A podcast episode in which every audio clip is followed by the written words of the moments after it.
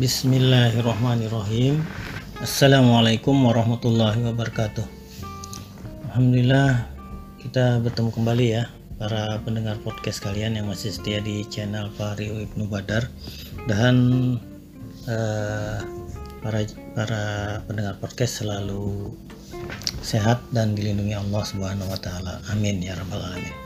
Baik, kita hari ini masih melanjutkan uh, perjalanan kita di Mesir ya. Jadi setelah kemarin kita uh, mengunjungi uh, komplek piramid terbesar yaitu piramid Giza ya. Nah, ini kita akan menuju Sam Arsek. Jadi kita harus menuju uh, wilayah Mesir yang berada di Asia ya. Dan kita uh, akan melewati uh, terusan Suez ya. Terusan Suez, tapi setelah kita uh, sudah di depan terusan Suez ini ya, uh, kayaknya nggak kelihatan ada jembatan gitu. Seperti biasa di Banjarmasin ya banyak jembatannya. Dan ini nggak ada jembatan tapi kita memasuki terowongan ya uh, dengan kecepatan bis sekitar antara 80 sampai 100 km per jam ya. Datar ya. Atau kadang-kadang kalau ada ini tikungan uh, apa? Tidak tikungan patah juga ya agak agak miring sedikit begitu. Itu bisa turun menjadi 60 km per jam ya. Nah eh, ini waktu kita berada di dalam terowongan ini eh, lumayan ya sekitar eh, mungkin sampai lima menit kali ya di dalam bis ya dengan kecepatan itu baru kita keluar lagi ternyata sudah berada di seberang di seberang uh, Mesir bagian Asia ya. Jadi kita uh, tidak melewati jembatan, tapi kita melewati terowongan bawah tanah ya, di bawah terusan Suez ya. Terowongan ini dibuat uh, se sebelum perang uh, Mesir Israel ya.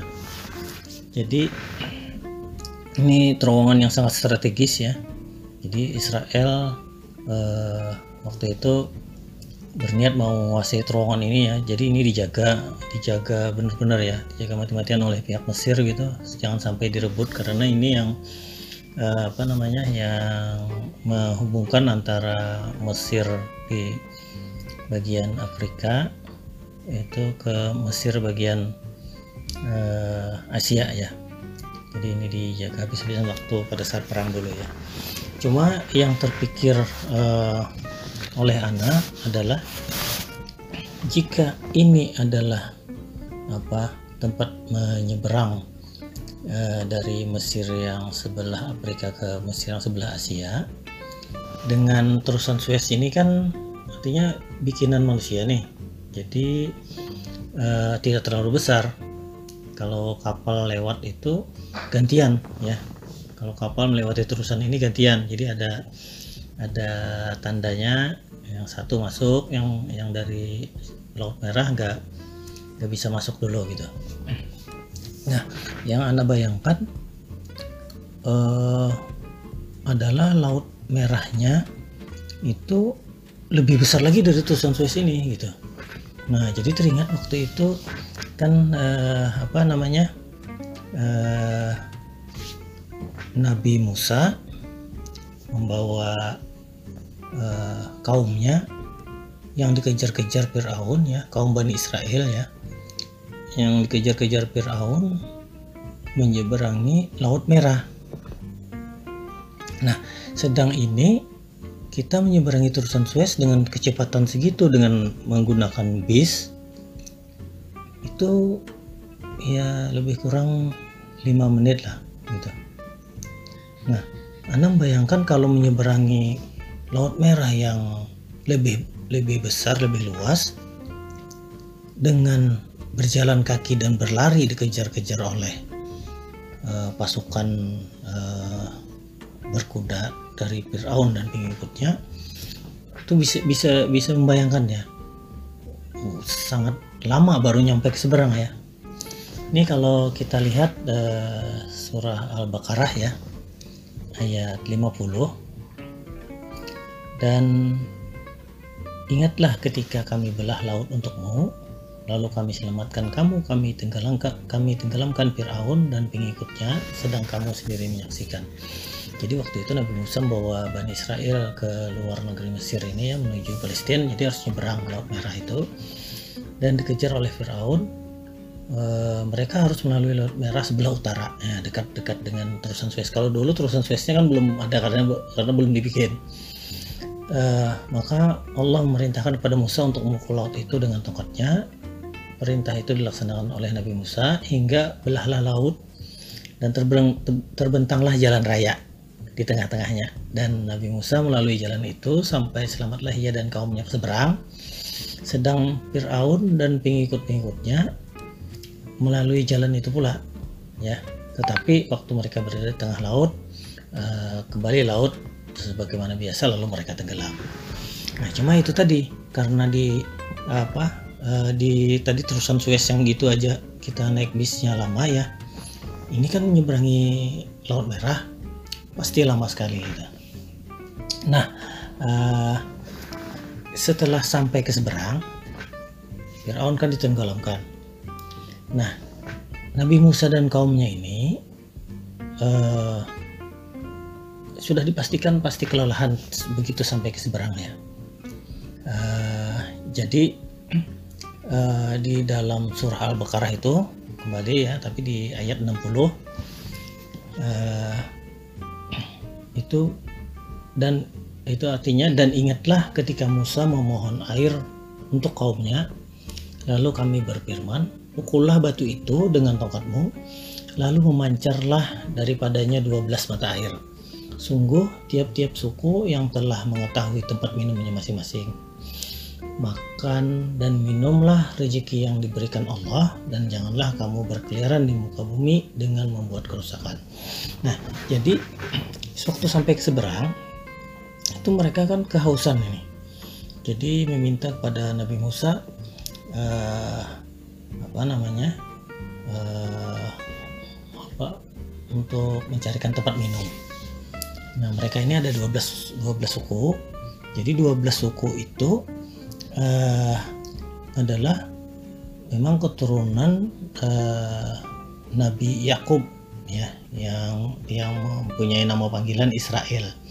Jadi anak-anaknya ini Bani Israel dan anak cucunya itu disebut Bani Israel. Nah, anak Nabi Yakub ini ada 12 orang termasuk Nabi Yusuf dan Bunyamin ya. Nah, mereka ini turun-temurun turun-temurun tinggal di Mesir.